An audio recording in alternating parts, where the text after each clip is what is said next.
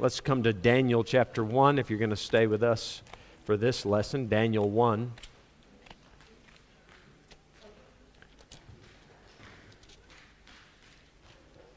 Daniel chapter 1, and we've reached down to verse number 17.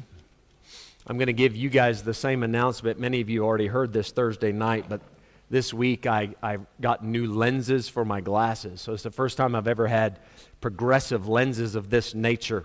And it's taking a little getting used to. I'm still not completely used to it. It's very nice. I can see the words in my Bible again, uh, which is, that's a plus, right? That helps. Um, I don't have to keep taking my glasses off. If you know what progressives are, if I want to see far in the back, Maurice, if I want to see you, I look this way. And then if I want to see Cabello here, I, I hold my head up a little bit more. And then if I want to see my Bible, I look through the bottom. But if I happen to look through the sides, whoa, everything goes all wishy washy. So as I move my head side to side, eh, the room just kind of does this. I got to get used to that. So if you see me up here this morning just moving my head like this, I'm not grooving, right? I'm, I'm, not, I'm not getting my groove on. I'm not trying to dance. I'm just trying to find the sweet spot and, and how to see everybody clearly. So, all right, Daniel chapter 1.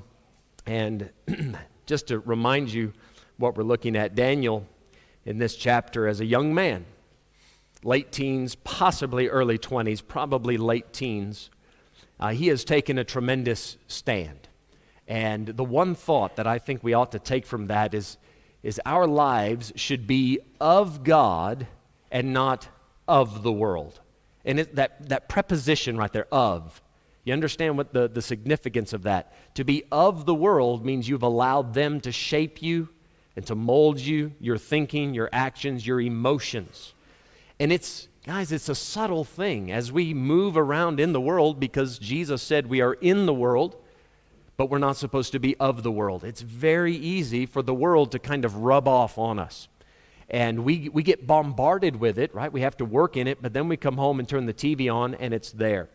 We got the radio and it's there. It's just all around us all the time. Daniel, this is not easy for him to take such a stand. But that's a great lesson for us. Great example we can learn from this teenager. Take this stand. Now, based on that, we get into verse number 17. As for these four children, now I, I, like how the Bible uses that word children. They're late teens, but they're still considered children. Uh, Solomon was 40 years old. And at the age of 40, he said, Lord, uh, bless me this and this. He's long prayer, but he said, For I am young and tender. And I thought, man, he's just getting started. I like that. Some of you, you know, you're not old enough yet to appreciate that. When, you, you, when you've already crossed over that hill of 40 and you read in the Bible that that's not old, you're just still young. Yeah, amen. Amen. That's good. That's worth an amen right there. Don't worry. Some of you, you'll amen when you get there. you, you'll, you'll get there. As for these four children, God gave them knowledge and skill in all learning and wisdom. And Daniel had understanding in all visions and dreams. So verse 17 speaks to education. And I want you to notice the word all. He gave, God gave them knowledge and skill in all learning and wisdom, not just biblical learning, spiritual learning, but by, by all means, we need that, right? Most people never carry on to the end of the verse in their own lives. Daniel had understanding in all visions and dreams. Now you're getting into something where God has to reveal things to you we need that type of education every day, yes? Every day we need God revealing something else to us. I know that Daniel's situation is unique. Visions and dreams, that's not something all of us will get deep learning in. God's not going to reveal all of that stuff through us or to us.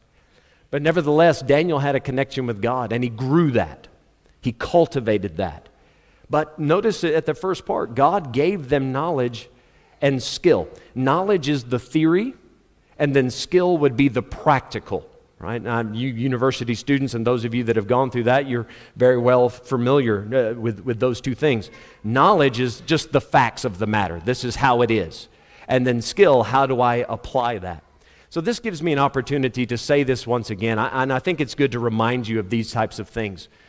The Bible is not against education, right? The Bible's not against science, if I can just push it into that uh, scope for a minute. God and science get along. And, and I say, let me qualify that the God of the Bible and real science. right? True science. The Bible talks about a science that is falsely so called. And I've already touched on that in a previous lesson, so I don't want to dig back into it. But I think it's good, especially in a university town, to make that clear because sometimes people think that God and science are, are against each other. Now, if you really want a good book on this, because you know I, I, am not the one to give you all the scientific facts. If you want to read up, John Lennox has written some outstanding books, and one of his is called "Has Science Buried God?" It's called God's Undertaker. Has Science Buried God? And it's one of the best books I've read on the topic. And just to give you a summary of what he points out in that book, one way that you know there is a, an intelligence, right? We would call it God, we would call him God, that intelligence that created the universe, is because, and the big words here, rational intelligibility of the universe. Now, he's a mathematician, he's a professor at Oxford, so he can use those big words, and to him they sound like small words, but to me that's, that's big words. Rational intelligibility, which means you can study the universe and make sense of it the universe makes sense. There are laws of nature. There's law of gravity. There's the law of thermodynamics. There, there is order instead of chaos. So when, when we do math, when we do scientific experiments, we know that this plus this will come to this. And, and we can expect a certain outcome. Well, if there was no intelligence that created everything, then it would just be random things happening. And we would never know was this about to change? Why does this work? It just works because it just accidentally worked. The fact that we can do science is evidence that there is a God, that there's someone out there bigger than just the laws of nature. Someone had to intelligently put those laws together because they work perfectly. So, uh, Lennox, if you want to read more into that, he, he, he points out several other things. You know, the first time we read about science in the Bible, not the word, but the practice thereof, is in Genesis chapter 2. Right? Genesis 1, you have the creation and the story and how it happened, which, by the way, the story of creation fits perfect with what we can observe in nature. It does. It talks about a tree bringing forth fruit after its kind. Y- Yalabura, go in the field. That's what you see, right? A tree, a, a, plant, it brings forth fruit after its kind. The beast, the, the people, we bring forth fruit after our kind. So the scientific statements that are mentioned in chapter 1 are consistent with what we can observe in our universe and, and within uh, our world. But then in chapter 2, God commanded Adam to tend the garden, right? But then one of the other jobs he gave him, he brought the animals near and he said, Name them, right?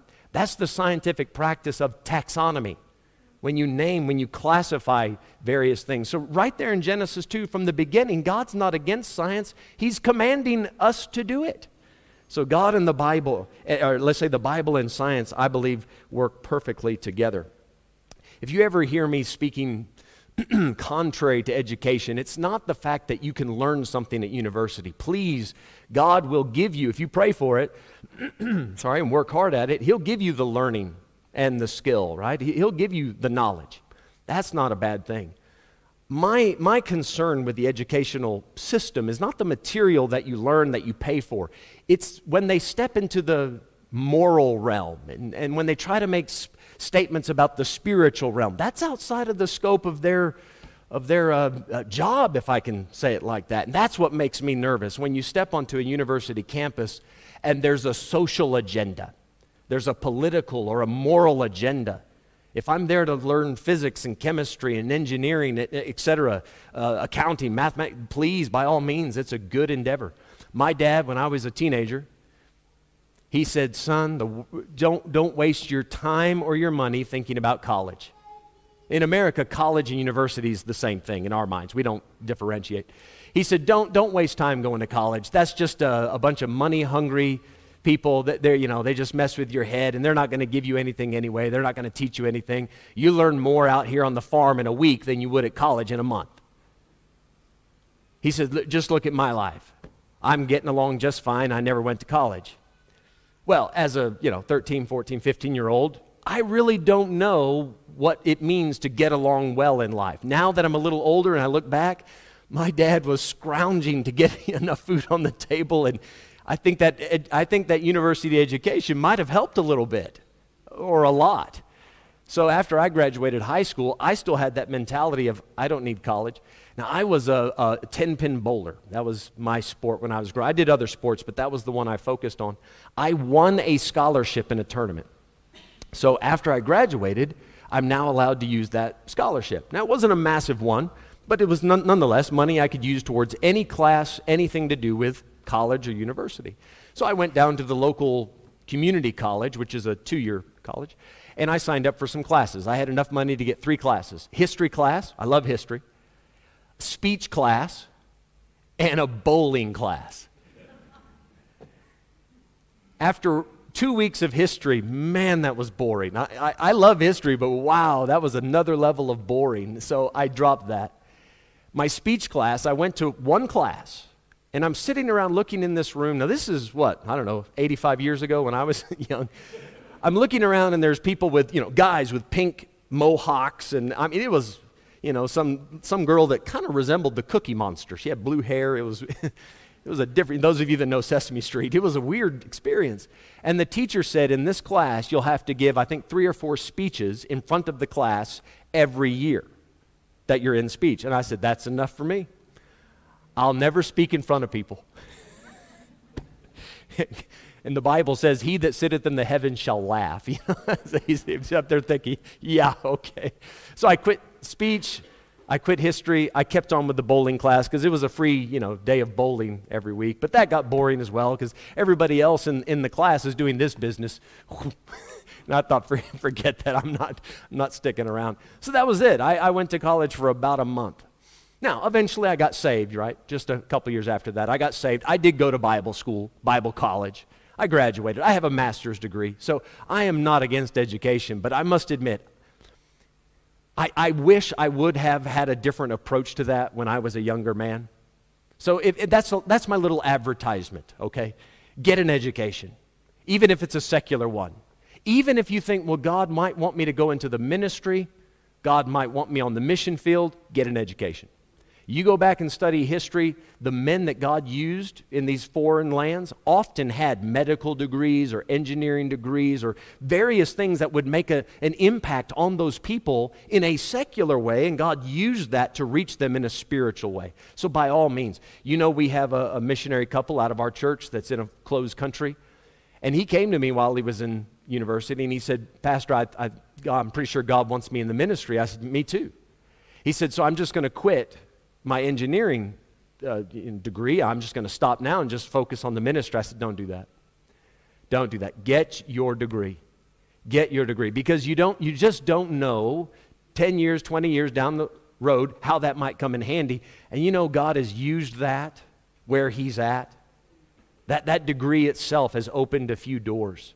His dad his dad came and when he heard about his son going into the ministry, his dad drove all the way up from the coast just to have a meeting with me. He sat me down. He said, Hey, hey, buddy, hey, what are you telling my boy? I mean, he was upset because he thought, the way he heard the story, I told his son to quit school and just go preach. And his mom wouldn't even come out to meet me, wouldn't shake my hand, say hello, nothing. She was so upset. I said, Please let me explain. I told him to stay in school and finish. And the dad just sat back and went, Oh, is it? I said, Yes. He said, Well, well that's not so bad. I said, Right. I said, I, I think he should finish. I think he should do work hard at it and get a degree, and then maybe God can use that too. And we ended up good friends. And, and they've been a real blessing ever since. So please, I, if I ever say something that sounds a bit dodgy or like I think education is dodgy, it's just that when they overstep their bounds, that's, that's the time where I start to raise an eyebrow. I think you've heard me say it, those of you that have been around. Education without salvation is damnation. Education without salvation is damnation because it, it, it throws you right into Romans chapter 1. Professing themselves to be wise, they became fools right? Because people tend to lean on their education and say, well, I have a degree, therefore I don't need something as, as plain and straightforward as the Bible telling me how to go about life. I have a degree, I can figure out my own life. And, and Daniel, as much learning and skill and wisdom as he had, he still knew okay, I might know mathematics and I might know grammar and language, but there are some things that my education, my secular education, cannot help me with. It won't help me walk with God. Right? You might have the knowledge, but he that fears God is going to know what to do with that knowledge. It, it takes you much deeper. So let's keep moving here. In verse number 18, it says, Now at the end of the days that the king had said he should bring them in, that'll be after the three year program, uh, then the prince of the eunuchs brought them in before Nebuchadnezzar and the king communed with them. They're having a chat with the president. And among them all was found none like Daniel, Hananiah, Mishael, and Azariah. Therefore stood they before the king. So just that little conversation, they were so impressive. Now, I, just from what we've already read, I do not think Daniel went in and started kissing up to Nebuchadnezzar, telling him what he wanted to hear. From what we know of Daniel, as a teenager, he's still going to stand his ground, even in the face of the king. And that impressed the king. In verse 20, in all matters of wisdom and understanding that the king inquired of them, he found them ten times better than all the magicians and astrologers that were in all his realm. Can we try, try to put that into some context now? The magicians and astrologers for Nebuchadnezzar, he leaned on them for spiritual things. Nebuchadnezzar had men all around him for secular things, right? Engineering, uh, uh, chemistry, even at a low level back then, but those type of things. He had men for that. But of all the men, Daniel, Shadrach, Meshach, and Abednego impressed him 10 times more than any of those other guys. So imagine taking all the PhDs in the country, all of them, and then getting four teenagers who know their Bible and work hard at university and stand there before the king, and all these PhDs, 40, 50 year olds, and the king says, I like those teenagers. those guys got some gumption, man. If, if I need somebody to tell me the truth, if I need somebody to work hard, if I need somebody to apply what we've taught them in our university in the right way, I can trust these guys to do it. These astrologers and these magicians, they're just going to keep telling me what I want to hear but not Daniel. Now, lest you think I stretch that, just let your eyes come down to chapter 2. You remember in chapter 2, uh, Nebuchadnezzar has this dream. He forgets the dream. So he calls his leadership, if you will, these magicians and astrologers, and tries to get them to tell him what's going on. Uh, verse number 5 The king answered and said to the Chaldeans, The thing is gone from me. If you will not make known unto me the dream with the interpretation thereof, ye shall be cut in pieces, and your houses shall be made a dunghill. So he says, You guys not only have to interpret it, you have to tell me what the dream was. We'll talk more about that in a few weeks. Verse 6 But if ye show the dream and the interpretation thereof, ye shall receive of me gifts and rewards and great honor. Therefore, show me the dream and the interpretation thereof. They answered again and said, Let the king tell his servants the dream, and we will show the interpretation of it. The king answered and said, I know of a certainty that ye would gain the time, so you're stalling, because ye see the thing is gone from me. But if ye will not make known unto me the dream, there is but one decree for you. Now watch this. For ye have prepared lying and corrupt words to speak before me till the time be changed. So he says, You guys are just going to say something that fits with what's going on in the world around us. They read the newspaper, they looked at the headlines, you know, on their, on their Yahoo feed, and they, they're just going to tell the king something that fits that. And the king said, I know you guys, you're liars and you're corrupt. They're politicians. they are.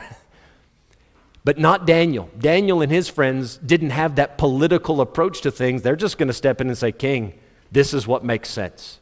This is what's right. They had enough character and backbone to stand for the truth, even if it meant telling the king something he may not want to hear. And, and we find Daniel doing that later in his life.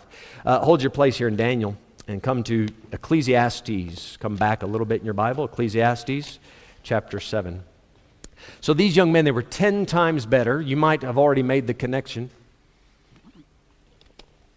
Daniel said, Prove us for 10 days, right? Let us have the pulse and the water for 10 days and see if we don't come out better.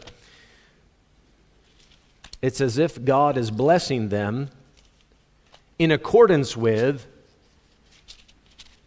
Can I say how they endured that trial or that temptation? They took it on for 10 days and they became 10 times better. So it's kind of like you going into the fires of a trial, but the fire simply refines you. The fire makes you better. It, it, it does away with the dross, with the filth, and a vessel for the finer comes out. You, you come out better than when you went in. But see, you remember this thing in 1 Corinthians gold, silver, precious stone, wood, hay, stubble?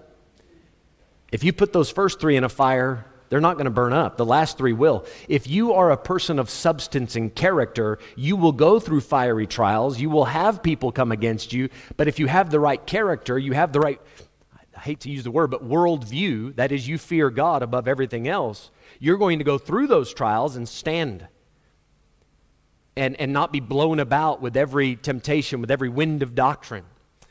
So, Ecclesiastes 7, this is going to give us some insight. Verse number 18.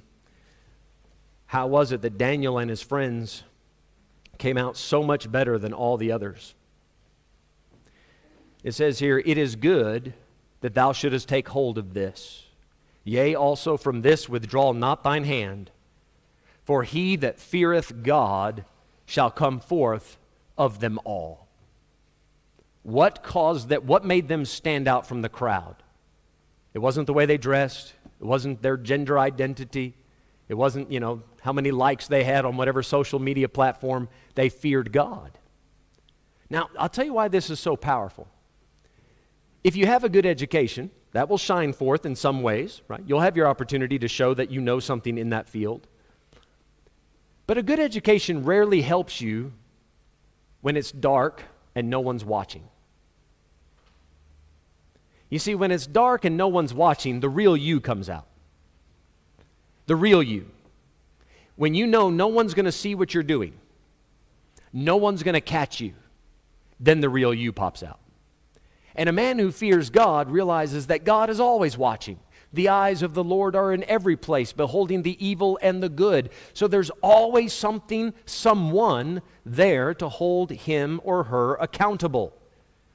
So that's why the fear of God, if once that gets sunk into your heart and that becomes like the platform from which you make all the decisions for your life. God is the most important person, therefore, I want to make sure He's happy. And if some other people in the world are not so happy, if they reject me, as long as He accepts me, that's all that matters. That's why fearing God will push you to the head of the line. You come forth of them all. It'll make you stand out, but in the right way. Not because of your opinion is different than His, but different than the next guy or some, you know, their classmate or workmate. But fearing God, you know, in the New Testament, when it talks to servants and masters, it says, Servants, you, you should be submissive, you should be subject and, and, and work for your masters, not with eye service. Remember that verse? Not with eye service. But it talks about doing it in singleness of heart as unto the Lord. So when you go to work and your boss is not watching, do you still work just as hard? Because I'm working as unto the Lord, as if God was my boss. Think about that now. If God was your boss and He said, I want you to do this, this, these projects, off you go. How hard you going to work? I mean, that would, that would up the ante, right? You'd say, okay, now I, I know this came down from God. I'm going to work really lekker hard. I'm going to get this job done right. But see, God has told us in His Word that your boss, he, that position is ordained of God. God has created this authority structure so that the people in charge have the authority to tell the people under them, do this and do that. So when that when the boss says, here's your projects, you start to work, okay, yes, it's a man that told you, but you see that as coming down from God. So you work extra hard you work harder than the guy next to you because you're doing that unto the Lord. Dr. Ruckman used to tell us all the time if you take two men, one saved and one lost, and everything else is equal equal education, equal health, equal opportunity the only thing different between these two men, one is saved, one is lost. The Christian should always do a better job. Always. Now, I know that's a hypothetical, but you understand the advantage that we have is that we have the Holy Spirit living within, and we have a motivation that that lost guy wouldn't have. Therefore, we should always have the advantage in any situation if, all, if everything else is equal. And I agree with that. Come to Proverbs chapter 4. Daniel and his buddies came out 10 times better, had 10 times the amount of character than those other men, because they knew that head knowledge is not as valuable as heart knowledge. Does that make sense? Nothing wrong with head knowledge. But if it's all here and you're empty here, that head knowledge is going to be used for corrupt purposes. How many times have you met smart people that use it in the wrong way? Um, I mean, think about it. The, the people, these horrible dictators that we read about in history, the Stalins, the Hitlers, these men were demonic, right? They, they, were, they were out of their minds in certain ways, but in other ways, they were brilliant. If you just look at certain aspects, when you listen to the speeches of Hitler and read his book, Mein Kampf, the man had some ideas. He wasn't a complete idiot. The problem was he was so morally corrupt. There was absolutely, I want to say nothing in his heart, but that's not true, just pure wickedness in his heart. So the heart trumps the head every time. Proverbs chapter 4. Now, with that being said, this passage should help us. Verse 23, Proverbs 4:23, "Keep thy heart with all diligence, for out of it are the issues of life." Say, what does that cover? Exactly what you read it as. The issues of life. Every issue. Your marriage, your job, your work, your education, every single your kid, every part of it. There it is. Keep your heart. Keep it. Why keep it? Somebody's going to try to take it. Keep thy heart with all diligence. Put a boundary around it. Make sure, make sure you're, you're being mindful of what's coming in, of what you're feeding yourself with. Keep thy heart with all diligence, for out of it are the issues of life. Let's keep reading because this is a great passage. Put away from thee a froward mouth, and perverse lips put far from thee. Immediately we see a connection the heart and the mouth. Out of the abundance of the heart, the mouth speaketh, right? Jesus taught us it's not what comes into the mouth, but what comes out of the mouth that defiles a man, yes? For out of the heart of men proceed, and Jesus listed what, 15 things, I think? Fornications, adultery, lasciviousness, murders, evil thoughts. God, every, every bad thing you can imagine starts right here. Put away from thee a froward mouth. You know what a froward mouth is? The word froward, that's a great Bible, uh, word. That's a jerk. We would say he's a jerk. He's a froward man. He's a jerk. He's difficult. He's purposely difficult.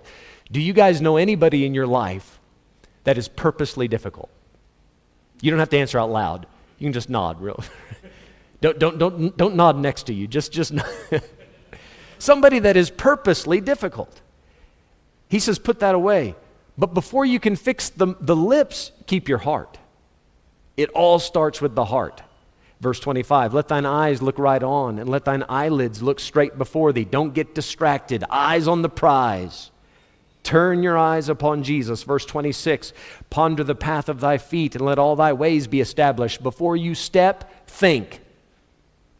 Before you step, think. Ponder the path of thy feet. Now, what good is it going to do you to think about it if all you have is head knowledge and nothing in your heart as it pertains to God?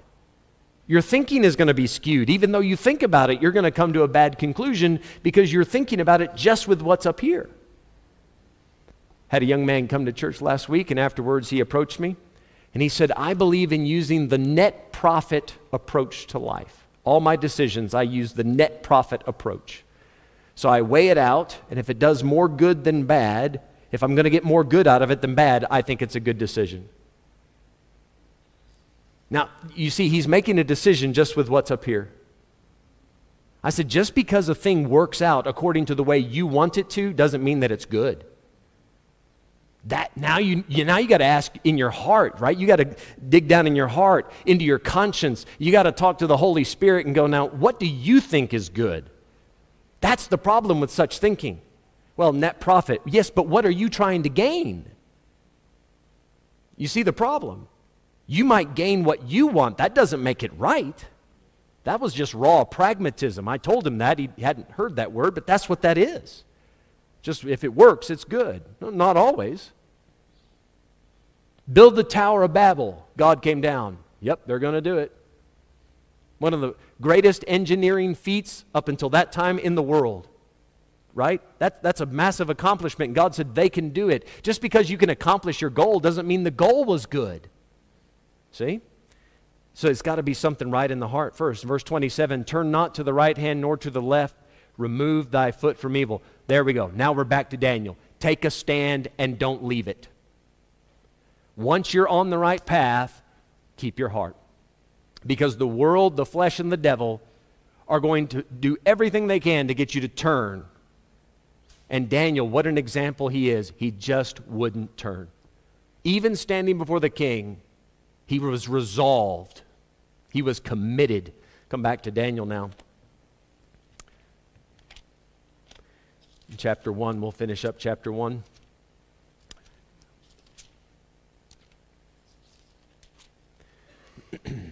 Daniel chapter 1 and verse 21. It says here, And Daniel continued even unto the first year of King Cyrus.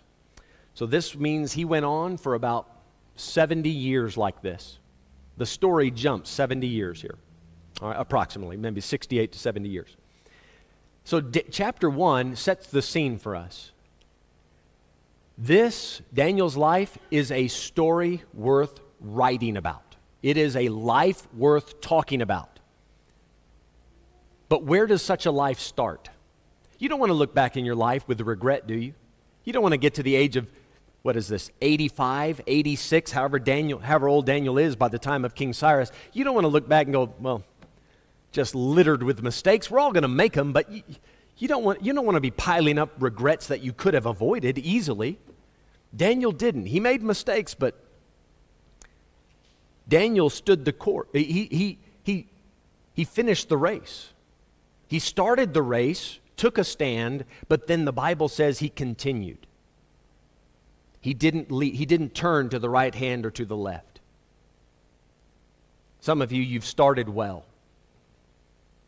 And praise God. That's worth mentioning but God saw fit to tell us this story about Daniel to say, listen, you want to have a life worth writing about, worth including in Scripture? It starts with you taking a stand, but then you have to endure hardness as a good soldier of Jesus Christ. It's enough, it's, it's one thing to take a stand, but then you got to finish. That's the hard part. That's the hard part. Today we're going to have a baptism after the service. That is a great way. I'm going to preach on it a little bit this morning as well. Great way to take a stand. It's a stand that every believing person should take at some point in their life. You should be baptized. And the reason for that is to take that stand, to say, I'm not ashamed to be associated with the God who came and died for me.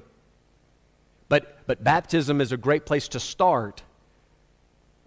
Maybe you get baptized when you're 17, 18, 19, but then we want you to continue until you're 75.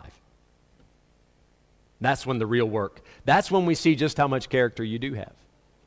Because there are going to be trials and temptations, distractions to pull you away from what you know is right. Take your Bible, come to Galatians chapter 5.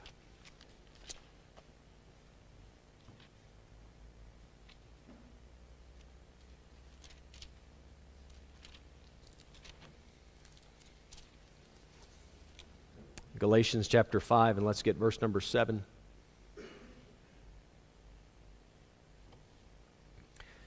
Paul asks a very powerful question here Galatians 5 and 7. Ye did run well. What a way to start that. Ye did. It's already in the past tense. Ye did run well. Who did hinder you that ye should not obey the truth? What got in your way?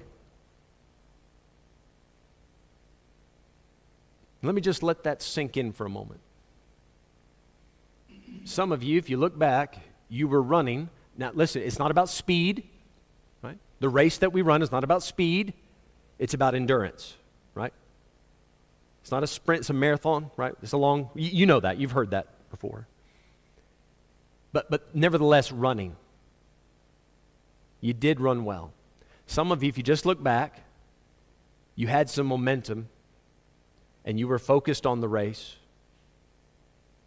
and you were running in such a way that one day you would receive a reward. 1 Corinthians 9. Paul says, if you're going to run in a race, run all so that you may obtain, right? So you can get an incorruptible crown. So as we run this Christian race, that's our attitude is I will give my level best each and every day. It's not about speed, it's about doing your best every day to fulfill the will of God. Is that fair? Right? No one's asking you to set any records to win some massive amount of souls or to start a great number of churches. Just do what God wants you to do today. That might be being a good parent or employee or studying hard, whatever. It can be smaller things as we think of them. In the mind of God, these things are all equal because it's something that He wants you to do. Does that make sense? What I'm doing this morning is of no greater value than you going to work tomorrow morning in this way, I'm trying to obey God, and tomorrow morning when you go to work, you're going to be obeying God. Right? So we come out of this going, well, we've obeyed God. Now, when you approach it with that attitude, I'm doing whatever I'm doing for the Lord. Many of you, if you look back, you had that approach. But then as time has gone on, something else has become your motivation. It's no longer the love of Christ that constrains you, it's something else, whatever it is. Might even be something that's not bad or sinful, but something else has grabbed your attention, and you're not running for the same reasons or in the same way. Perhaps you've started to cut some corners, and you're no longer obeying the truth.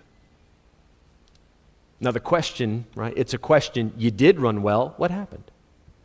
Daniel started strong and then slowly but surely, nice and steady, faithful, all the way to the end. What did Paul say when he got to the end of his life? I have finished my course, right? I fought a good fight. Let me get the quote just right. 2 Timothy 4. You don't find it, I'm just finding it for myself. I have fought a good fight. I have finished my course. I have kept the faith. Next verse, henceforth there is laid up for me a crown of righteousness Part of the race right, is finishing.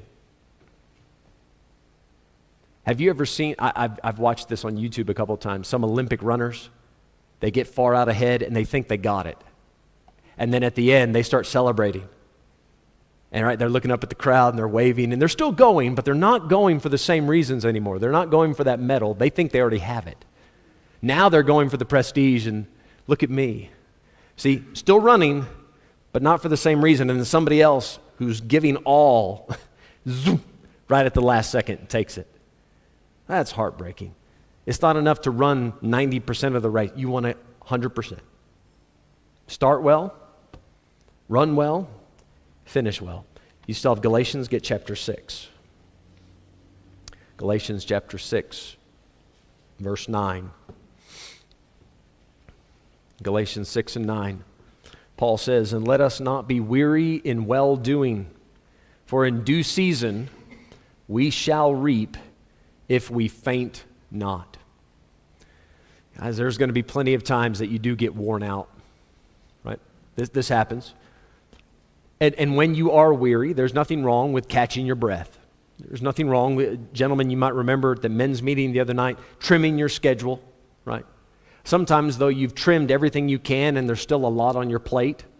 There's just some things you can't trim out of life. You just, a lot's going on at that particular moment. We just have to man up and, and do it, right?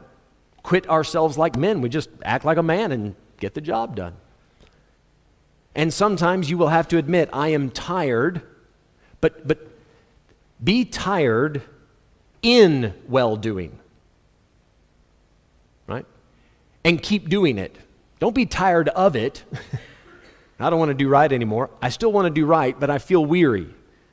Okay, well, then do something to catch your breath, to get your strength back, but don't quit. That's what Paul's saying. Don't quit. Let, let us not be weary and well doing. we know one day there's a reward. There's, there's a day you stand before Christ, and it will be worth it. One last verse. Get John chapter 8, and we'll be done. John 8, verse 31.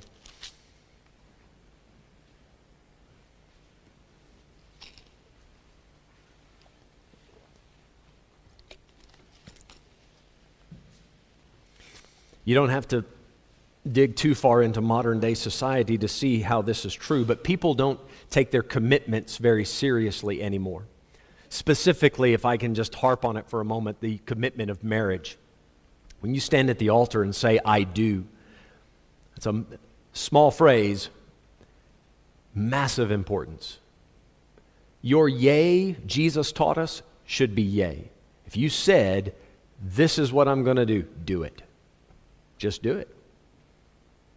If you say, I'm a Christian, that should be, that, that's a serious statement. Then, then do it. I do. For, in sickness and in health, in, for rich or for poor, right? In the good times and in the bad, I do. You, realize we don't say, I will, we say, I do. That's an ongoing statement. Because every day I'm still doing it, still doing it, still doing it. And there should have been a time in your life where you looked Jesus in those spiritual eyes and said, I do. I'm yours. And I want to stand by that. John 8, verse 31. Then said Jesus to those Jews which believed on him, If ye continue in my word, then are ye my disciples indeed. Now, when we read in Daniel, right, Daniel continued unto the first year of Cyrus. So that was a, a regime change. Babylon falls and Persia, the Persian kingdom comes in. That's, that's Cyrus. But it, he continued, yes, he continued in that high position in the government. He continued to be alive, but he continued standing on his convictions. He continued serving God through all of that. Jesus tells these Jews that have just freshly believed, guys, great, you've believed. Now let me tell you what I expect. Continue in my words.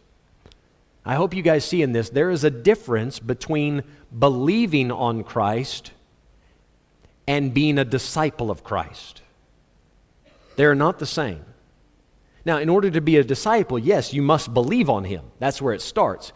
But that just makes you saved. That makes you a believer. You're saved. Believe on the Lord Jesus Christ, thou shalt be saved.